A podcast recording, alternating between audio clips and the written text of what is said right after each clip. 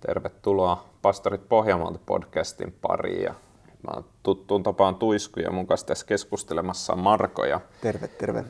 terve. Meidän pitää heti alkuun tehdä Marko tunnustus, että me ei olla ihan pidetty kiinni tota, siitä, mitä on puhuttu. Eli ei ole ihan saatu jaksoa siihen malliin ulos, kun on ollut tarkoitus. Niin, kaikenlaisia visioitahan meillä on ollut ja, ja edelleen on voimassa, mutta me ollaan, tässä on elämä yllättää aina ja on kaikenlaista, kaikenlaista tulee, mitkä sitten vähän viivästyttää, mutta, mutta kiva olla, olla tässä näin nyt ja, ja tota, välillä podcastin äärellä. Kyllä, tosi kiva olla nauhoittamassa tätä podcastia. Me ollaan keskustelemassa muutoksesta ja siitä, että me niin ihmiset monesti etsitään muutosta ja, ja me lähdetään hakemaan sitä erilaista lähteistä. Se voi olla myöskin jo ulkoinen asia. Me ajatellaan, että jos me asuttaisiin eri paikassa tai, tai meillä olisi erilainen työ tai meillä olisi erilainen parisuhde tai meillä olisi jo, joku eri tavalla, niin, niin silloin, silloin kaikki olisi hyvin. Mutta mitä sä Marko ajattelet, mitä Raamattu puhuu muutoksesta ja muutoksen mahdollisuudesta? No Raamattuhan puhuu varmaan alusta loppuun tietysti muutoksen mahdollisuudesta. Nämä, mitä sä tässä luettelit, niin näähän niin osoittaa sen, että, että niin ihminen, jos mä lähden nyt siitä, että mitä ihminen ajattelee, niin ihminen ajattelee usein, että se tulee niin just näistä ulkoisista asioista se muutos. Eli, eli on se sitten työpaikka tai on se lottovoitto tai on se, on se, se uusi parisuhde tai jotakin muuta. Että tämmöiset niin kuin asiat, mitä me, me saadaan, niin ne tietyllä tavalla, ehkä me ei olla niin naiveja, että me ajateltaisiin, että nämä niin yksistään muuttaa, mutta että ne niin kuin olisi tie siihen muutokseen. Mutta se, se, mitä mä niin itse lähden tästä raamatusta pohtimaan, että kun sä kysyt, että mikä, mitä raamattu sanoo, niin se sanoo ainakin näin täältä Matteuksen, neljä, Matteuksen luvussa 14. Siellä, siellä otetaan nyt vaikka tota, ää, 18 jakeesta. Mutta se, mikä tulee suusta ulos, lähtee sydämestä ja se saastuttaa ihmisen. Sillä sydämestä lähtevät pahat ajatukset, murhat, aviorikokset, haureudet, varkaudet, väärät todistukset ja herjaukset. Tämä puhuu niin kuin sydämestä. Et, et, et, et sydämessä on nämä, nämä niin kuin ongelmat ihmisellä, eikä välttämättä siinä parisuhteessa tai, tai jossakin muussa. Eli kun me puhutaan muutoksesta, niin me puhutaan vahvasti myös ihmisen sisäisestä elämästä. Et, et meidät on kutsuttu niin uudistumaan sisäisesti. Ja, ja jos siellä sisäisessä elämässä on niitä ongelmakohtia, niin se ensimmäinen asia, mikä pitäisi muuttaa, niin, niin ei ole se ulkoinen, vaan se on enemmän se sydämen sisäinen tila niin kuin ihmisen, ihmisen mieli. Et onko se vähän näinkin, että, että jos me yritetään tehdä se muutos ulkoisen muutoksen kautta, niin, niin sitten kun me tullaan siihen uuteen paikkaan, kun me ollaan tehty se ulkoinen muutos, niin se sama ongelma jatkuu edelleen. No se, se ongelma jatkuu, tai ainakin se sairaus tietyllä tavalla jatkuu, että mehän voidaan oireita varmaan parantaa ul- ulkoisella muutoksella. Ja en mä tiedä, oletko samaa mieltä, mutta musta tuntuu, että me niin kuin seurakuntaelämässä tehdään tätä samaa aika paljon, että me lähdetään muuttamaan ihmisiä monesti niin kuin ulkoa päin, että me, meillä on, meillä on niin kuin paljon hyvin käyttäytyviä ja että niin sanotusti kristillisiä ihmisiä tässä ympäristössä, mutta jotka ei ehkä kuitenkaan ole niin kuin sisäisesti kokenut sitä muutosta, mitä Jeesus haluaa tehdä. Ja tämähän on erityisen niin kuin tyypillistä, jos me katsotaan Suomen tilannetta, niin, niin me nähdään, että, että tietyllä tavalla kristinusko on tullut Suomeen niin kuin ulkoisen muutoksen kautta ja, ja tämmöinen niin kuin uskonpuhdistus on tehty enemmän poliittisin syin kuin sitten mitä niin kuin hengelliset tai uskonnolliset syyt on, on velvoittanut. Ja mä luulen, että on sen takia meidän niin kuin kansalle hyvin tyypillistä, että, että me haetaan tämmöistä niin kuin myös ulkoista muutosta ennen kaikkea. Toki meidän historiassa on sitten ollut niitä herätyksen aikoja, missä me on nähty, että ihmiset on sisäisesti uudistunut. Ja, ja, ja siinä mielessä niin, niin, niin uskon näin, että, että sä oot ihan oikeilla jäljillä, että erityisesti tänä päivänä meidän haaste on se, että ihmiset ei löydä sitä sisäistä uudistumista ja ehkä jopa se, että ei löydetä sitä uudesti syntymistä, mikä aloittaa sen sisäisen uudistumisen prosessin. No just, just tämä Jeesus tässä sanoi, että sieltä sydämestä lähtee nämä pahat ajatukset, sieltä lähtee murhat, aviorikokset, haureudet, varkaudet. Me ajatellaan, että jos joku tekee aviorikoksen tai, tai joku varastaa, niin me voidaan niin kuin ulkoisilla asioilla muuttaa hänen käytöstä, että hän ei enää tee uudestaan niitä asioita. Mutta saadaanko me muutettua sitä, että se ihminen niin kuin ei, hänen sydämessä ajattelee eri tavalla tai sieltä sydämestä lähtee erilaisia tekoja jatkossa. Et mä ajattelen, että kukaan muu kuin Jumala ei voi pyhänkensä kautta tehdä sitä työtä, että se sydän ei tuotakaan enää varkauksia ja aviorikoksia, vaan se tuottaa hengen, hengen hedelmää ja sitä, mitä Jumala on tarkoittanut. Eli voisi sanoa, että se ihmisen sydän syntilangenneessa maailmassa on niin pimeä, että, että me ei pystytä sitä niin kuin itse muuttamaan. Se pimeys on siellä ja, ja me tarvitaan se, niin kuin, nyt on pimeä aika, niin me tarvitaan se valo niin kuin ulkopuolelta. Ja se valo tulee nimenomaan Jeesuksessa, Kristuksessa. No, no juuri näin. Tämä on siinäkin mielessä hyvä, hyvä tuli tuossa kun puhuit, tuli mieleen, että meillähän on paljon tällaisia uskontoja ja ajatuksia, että me lähdetään niin sisältä etsimään sitä muutosta ja että etsitään sitä sisäistä muutosta, mutta näissä on se ongelma, että kun sä sanot, että se tulee vain sitä valon lähteestä, eli Jeesuksesta, Kristuksesta, että ne etsii tietyllä tavalla itsestään, tällaiset itämaiset uskonnot tai muut, ne etsii itsestään sitä muutosta tai voimaa siihen muutokseen, mutta niin kuin me tiedetään, niin sieltä se ei löydy. Ei vaan me saadaan etsiä sitä Jeesuksesta, Kristuksesta ja, ja, ja mitä enemmän me ollaan hänessä, niin sitä enemmän se muutos vaikuttaa ja tulee todeksi. Ja, ja sitten se lähtee sieltä sydämestä, niin se rupeaa myös käytännön toimiin vaikuttamaan. Kyllä, juuri näin. Roomalaiskirjeessä on ehkä tämä niin tuttukin sana, tämä 12, roomalaiskirje 12, Jumalan armahtavan laupeuden kautta kehotan siis teitä, veljet. Antakaa ruumiinne eläväksi, pyhäksi, Jumalalle mieluisaksi uhriksi. Tämä on teidän järjellinen Jumalan palveluksenne.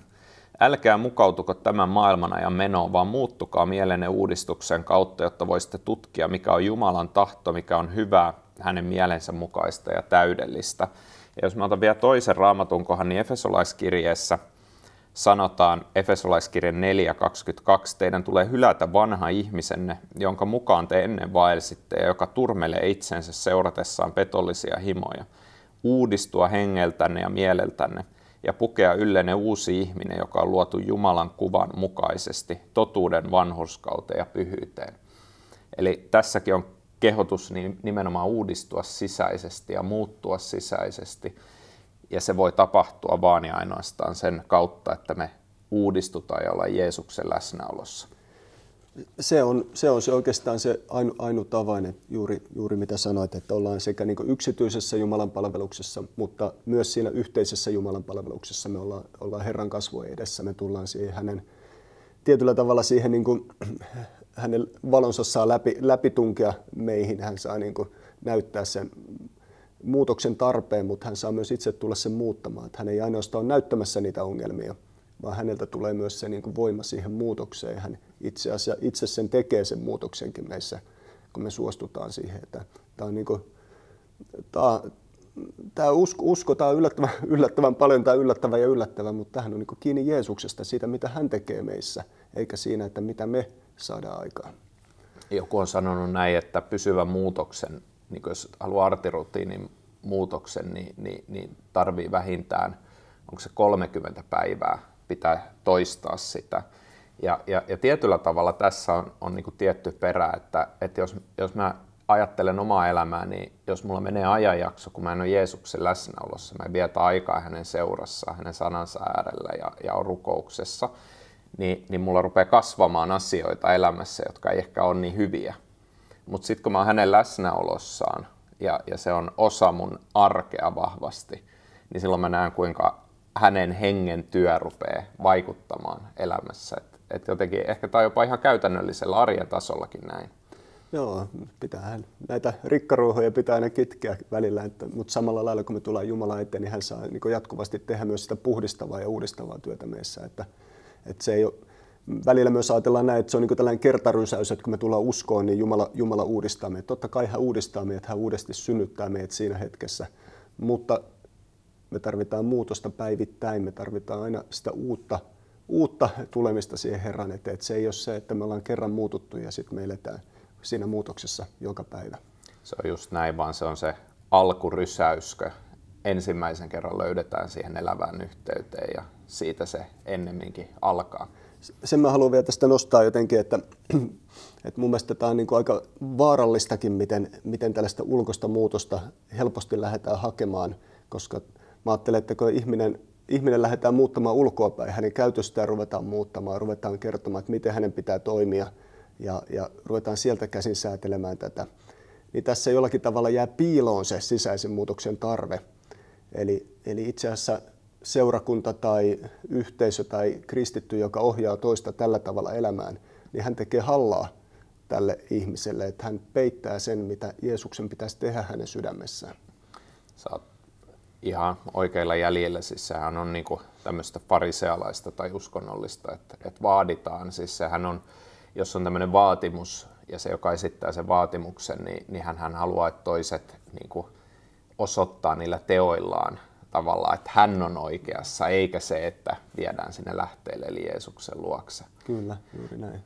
Voitaisiko me tämän jakson kuuntelijoille vielä, vielä sanoa ennen kuin rukoillaan, että, että, että muutos on mahdollinen ja raamatun mukaan sulle ei tarjota vain ulkosta muutosta, vaan, vaan ennen kaikkea tarjotaan sisäistä muutosta.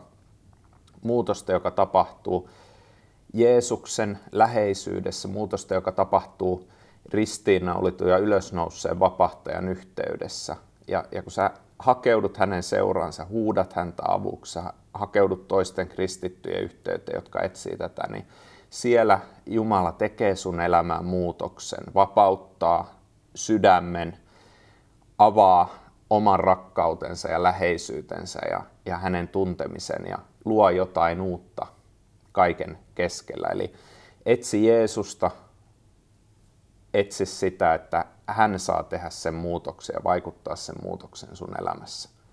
Joo, ihan, ihan lyhyt esimerkki tähän vielä mietin, että jos ihminen etsii vaikka rauhaa, niin usein hän lähtee ulkoisia näitä asioita yrittää niillä etsiä sitä, mutta Jeesus tuo ainoastaan, niin kun me löydetään se rauha hänessä, niin silloin nämä muutkin ulkoiset olosuhteet, ne rupeaa näyttäytymään eri valossa sen jälkeen. Eli Eli juuri, juuri näin kuin tässä sanoit, että aina, aina tulee mennä sinne, mistä se sisäinen muutos lähtee.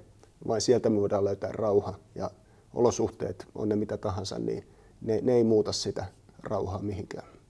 Aamen, rukoillaanko? Herra Jeesus, me kiitetään siitä, että sinä voit luoda todellisen ja pysyvän muutoksen. Herra, sydän, joka on pimeä, joka on musta, joka ei tunne sinua – kun sinä saat tulla siihen sydämeen, niin se tulee valoisaksi. Sieltä ruvetaan kiskomaan irti asioita ja viemään pois asioita, jotka tuhoaa sinun luomakuntaa ja tuhoaa sitä, mitä sinä haluat tehdä. Herra, kiitetään, että silloin sinä uudistat ihmisen oman armosi ja oman rakkautesi ja oman läsnäolosi kautta. Herra, me pyydetään tätä muutosta meidän omaan elämään. Me pyydetään tätä muutosta seurakunnan elämään. Me pyydetään tätä muutosta kristikansan elämään Suomessa.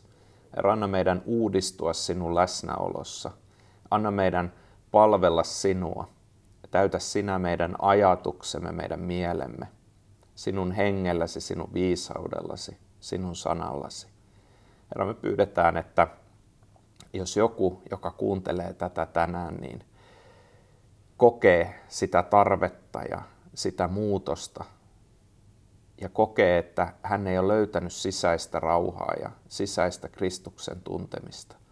Niin Herra Jeesus, me pyydetään, että kun hän huutaa sinua avuksi, niin sinä menet ja vastaat. Sinä johdatat pala palalta niin, että se, joka sinua etsii, niin saa vapautua ja saa muuttua saa jättää vanhan elämän ja ruveta palvelemaan sinua ja viedä sinun valtakuntaa eteenpäin. Tätä rukoillaan Jeesuksen nimessä. Amen. Amen.